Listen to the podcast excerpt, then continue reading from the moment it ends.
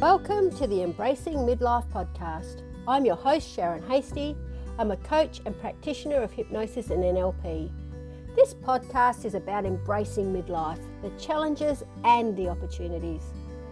As a midlife woman, you have likely spent most of your life looking after others, and now it's time to start looking after you. For many of us, midlife is a time of deep reflection on the things we have done in our lives, but also the things we are yet to do. It's a time of many transitions, some good, some not so good, and it's also a time to revive your dreams. You know, the ones you had before life got in the way.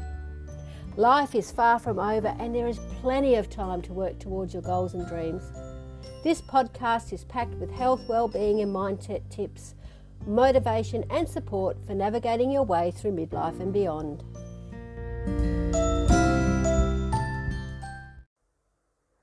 Today's podcast, we're talking about 12 common hot flush triggers in menopause and some simple solutions. I thought I'd do this one today because we haven't talked about menopause for a while.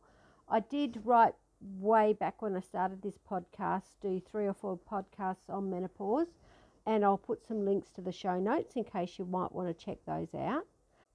The reason I chose this particular topic is hot flushes are without a doubt one of the most annoying symptoms of menopause and they can make it hard for women to get on with their daily lives.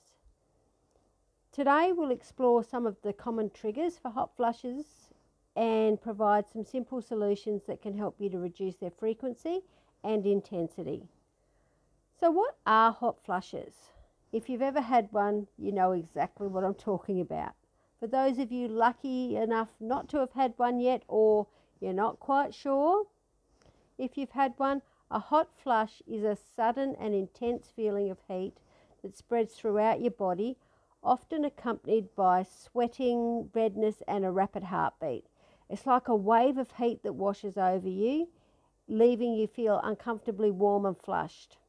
It can be an overwhelming feeling and it may last for a few seconds or a few minutes, or it can be a little bit longer. Hot flushes are a common symptom of menopause and they can be triggered by a variety of factors, which we'll discuss shortly. I used to call them my little power surges or my personal summers, um, and I'll be honest, I do not miss them at all. I'll also take a minute here to talk about night sweats as well. Um, these are different from hot flushes, though many people think that night sweats and hot, fl- are hot flushes that just happen at night. That's not quite accurate. So, what's the difference? Hot flushes can occur day or night, while night, night sweats, as the name might suggest, only occur at night. Hot flushes come on really quickly and cause intense feelings of heat and have a short but huge spike in perspiration and it happens really quickly, as I said. Night sweats, on the other hand, produce copious amounts of sweating. They start out gradually, last much longer, and then decline more slowly. And that's responsible for what I used to call the hot flush hokey pokey. You used to put one leg in put one leg out. Um, not that much fun at all. And for some women, this might mean that they like soak through their clothes and their bed clothes.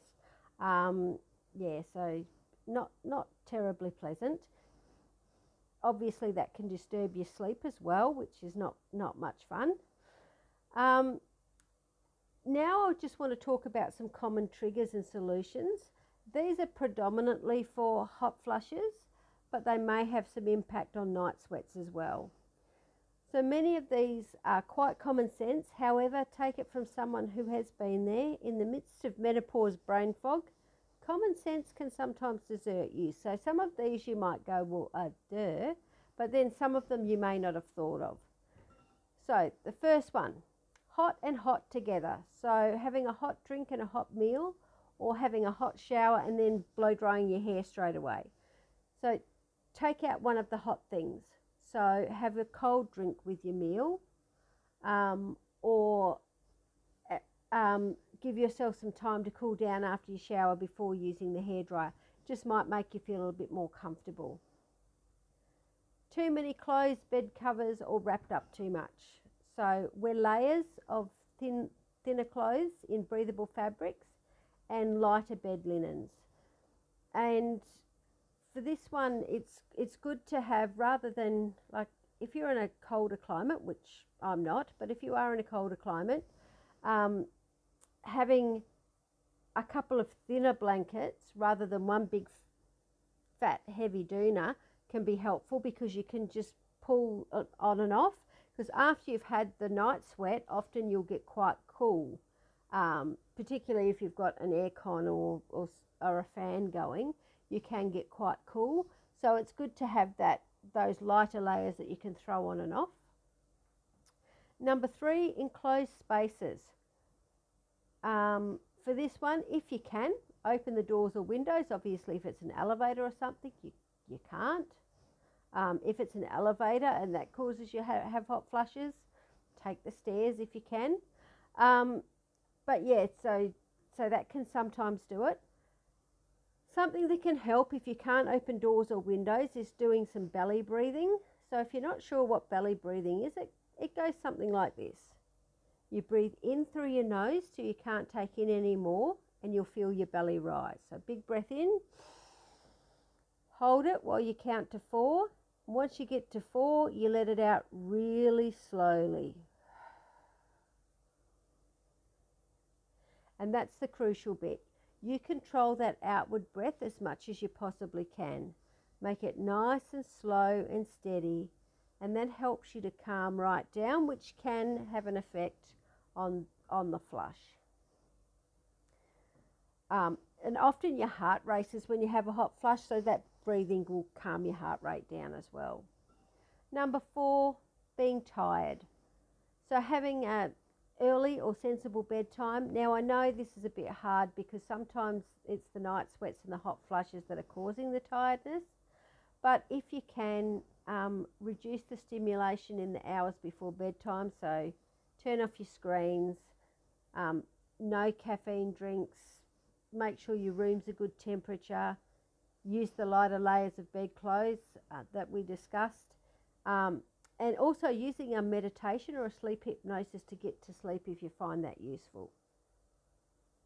Number five, red wine and or white wine.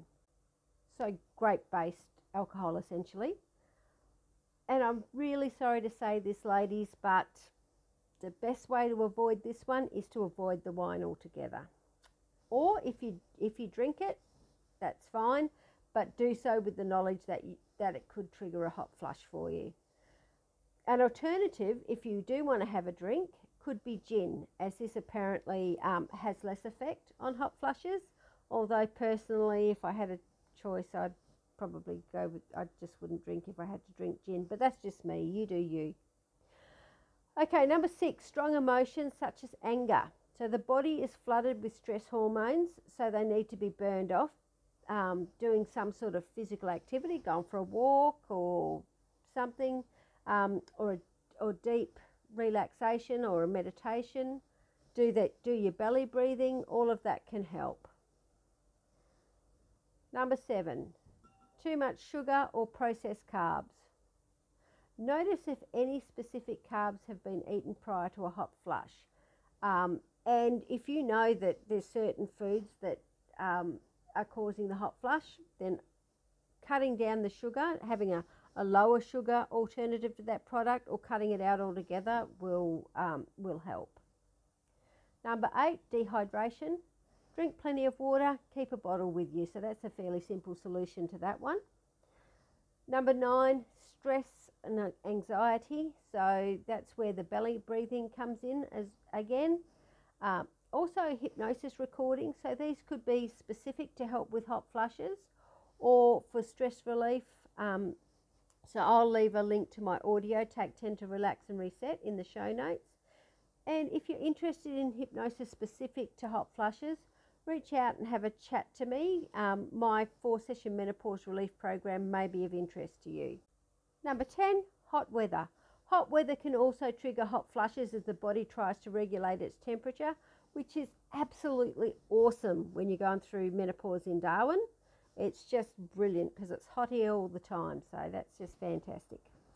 Um, But women going through menopause may find that they are more sensitive to temperature changes than they were before. And the weather is, of course, is something you can't control. However, you can make sure you're in aircon or near a fan um, and dress in light breathable fabrics. So sometimes that's the only thing that you can control there. Number 11, smoking. Nicotine itself can lead to a decrease in estrogen and therefore can further deplete the already low or fluctuating levels of estrogen. And some studies have shown it may lead to early menopause, which is interesting, and it can be a trigger for hot flushes. So the simple solution here, although if you're a smoker, it's not such a simple solution, cut down or quit smoking. Um, and I know someone who can help with that, just saying, you know, hypnosis, smoking, you know, anyway. All right, so number 12, certain foods and drinks. Some women find that certain foods and drinks can trigger hot flushes. Apart from sugar and alcohol, spicy foods and caffeine are common culprits. It's best to avoid these triggers if you can, uh, if you're finding that they're causing your hot flushes, or at least cut them down. So let's recap some of the simple solutions for hot flushes, regardless of the cause. Dress in layers. Wearing layers of clothing in breathable fabrics such as cotton and bamboo can help to regulate your body temperature and make it easier to adjust to changes in temperature. Looser clothing rather than tighter restrictive clothing may also be a better option. Stay cool. So, this is a key factor in reducing the frequency and, and intensity of hot flushes. You can try using a fan or air conditioning to keep your environment cool a handheld fan that works really well. Keeping a cool drink handy or a cool wet flannel nearby can also help you to cool down quickly. Practice relaxation techniques. So you can try deep, deep breathing or the belly breathing that I talked about, meditation, hypnosis, or yoga. They can all help reduce stress and anxiety and therefore reduce um, hot flushes avoid triggers. So, if you know that certain foods and drinks or certain situations trigger hot flushes, avoid them if you can. It may also be helpful to keep a hot flush diary. So, documenting the intensity and frequency of your hot flushes for a week or so may help you to identify triggers and then you can work at um, reducing or eliminating those triggers. And it can also be helpful in monitoring whether any interventions that you're taking are actually working. And stay, staying hydrated, so drinking plenty of water can help to reduce the frequency and intensity of hot flushes. It's really important to stay hydrated, especially during hot weather or when you're exercising. And speaking of exercise, regular exercise can help you to reduce the frequency and intensity of hot flushes. Um, but it can also just help to improve your overall health and well-being and your mental health as well. So, although hot flushes are a common symptom of menopause, they don't have to take over your life and make you miserable. By understanding the common triggers for hot flushes and adopting some simple solutions, you can reduce their frequency and intensity and get on with your daily life. If you're struggling with hot flushes, you can talk to your doctor about treatment options that may be available to you. Um, and if you have spoken to your GP but you're not, for some reason, you can't take HRT or you're not willing to take the medications that are offered, but you want a more natural solution, please reach out and speak to me about my menopause relief program. It's four sessions. Um, primarily, we work on the hot flushes, but that can also have a ripple effect on sleep and stress. But we can pretty much tailor it to you. So, whatever your biggest problems in menopause are, we can look at um, doing some hypnosis specifically for that. If that is of interest to you, I will put a link in the show notes. You'll be able to book a 20 minute call to so that we can discuss how I can help you with that. And I think that's probably it for another episode. So thank you so much for listening. If you haven't already done so, don't forget to hit subscribe so you don't miss upcoming episodes. Thanks again for listening. I really appreciate you. Bye for now.